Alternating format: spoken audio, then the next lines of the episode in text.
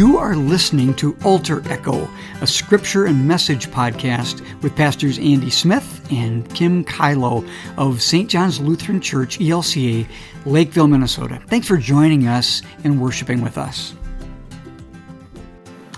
Well, hello, everyone. Welcome back to the Altar Echo podcast of St. John's Lutheran Church in Lakeville, Minnesota. I am coming to you today on the very first day of June.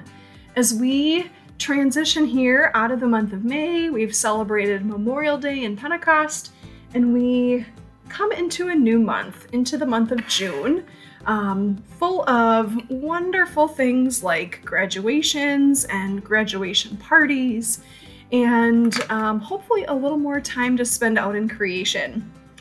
And especially if this podcast finds you when you are maybe camping or at the lake or on a vacation, then may God bless you richly with this word. And if the podcast comes to you right at home in your local area, well done for you too.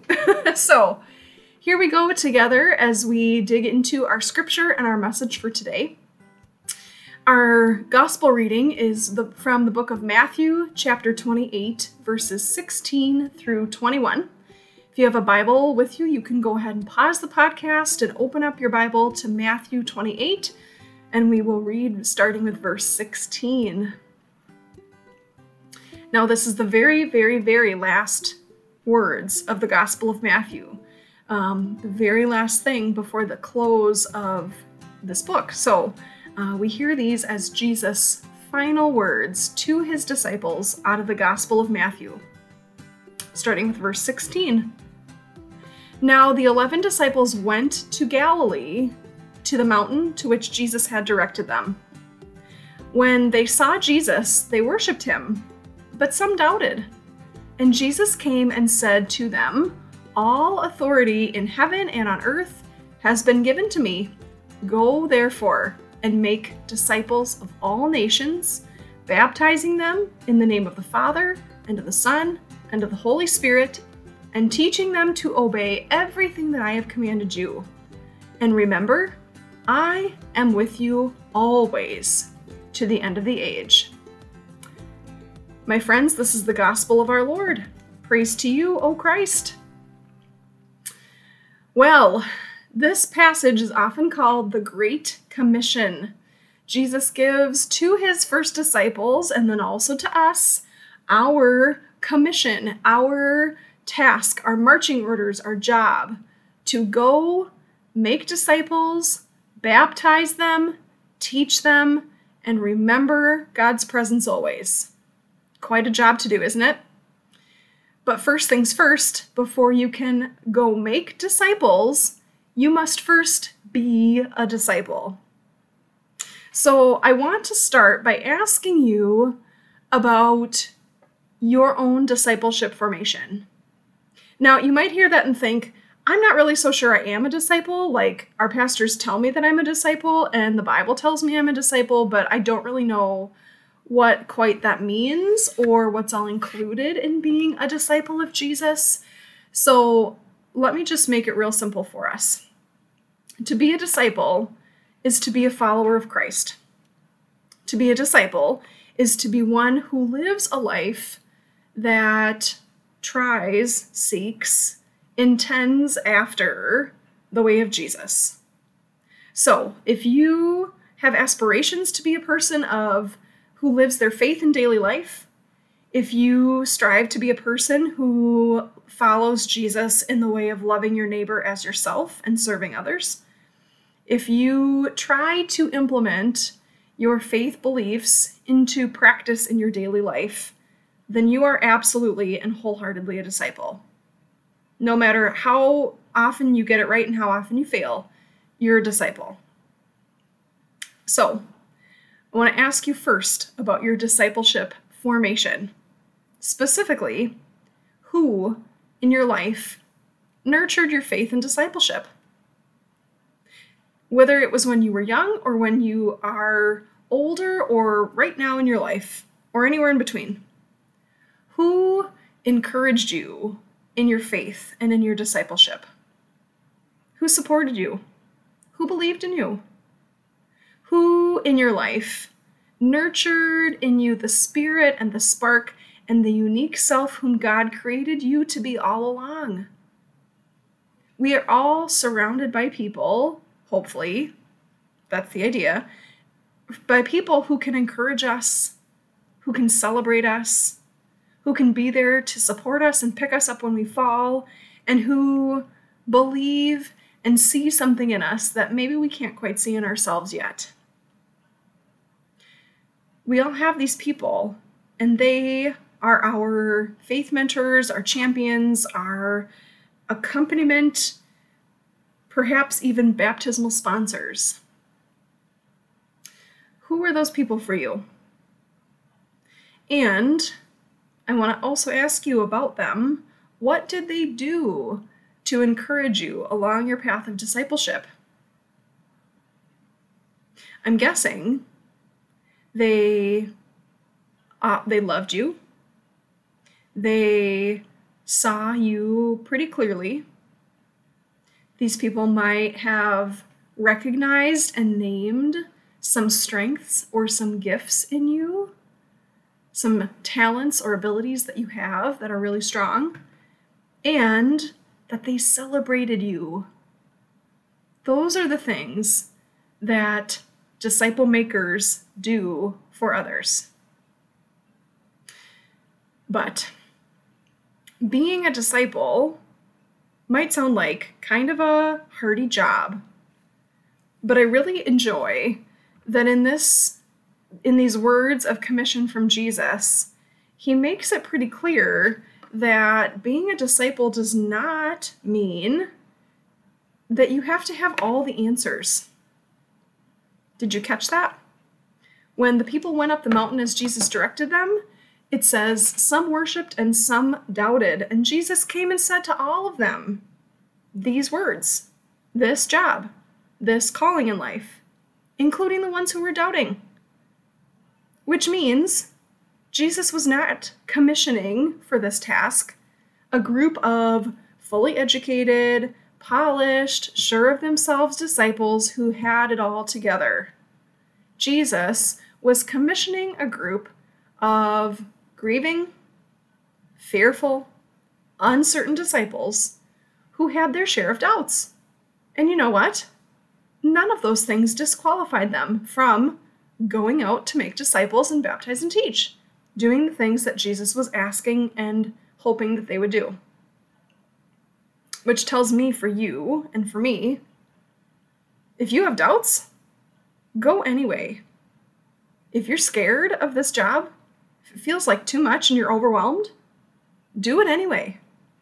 Because you are the one and the ones, together, plural, that God has chosen. So, wonder with me here, if being educated enough, smart enough, capable enough, polished enough, together enough is not what qualified this group of ragtag regular people to do the job of making disciples that Jesus was asking them to do, what did qualify them? As far as I can see, there are two things that qualify someone to be a making disciples person of faith.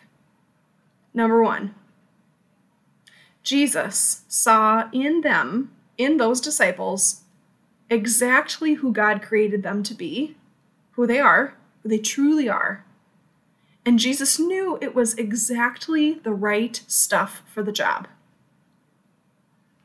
And number two, Jesus promised to be with them and promised that they would have each other.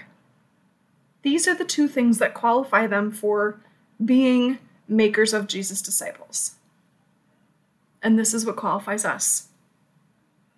So my friends, Jesus has called and commissioned you here today for the work of going forth to make disciples, to baptize and teach them, and to remember that God is with us always. Jesus has called and commissioned you.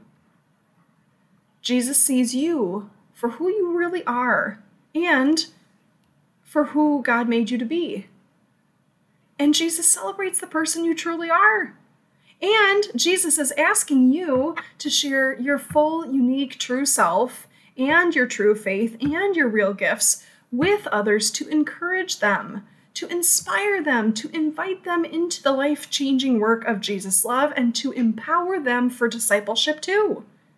You are exactly the one that Jesus wants and needs on the disciple-making team to join the rest of the team who Jesus also wants and needs.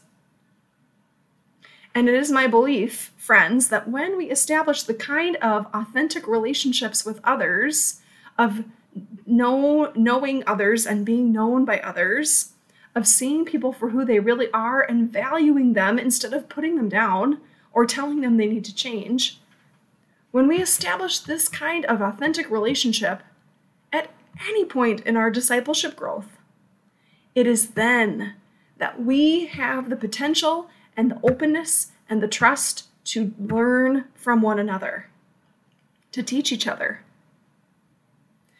Here's the thing.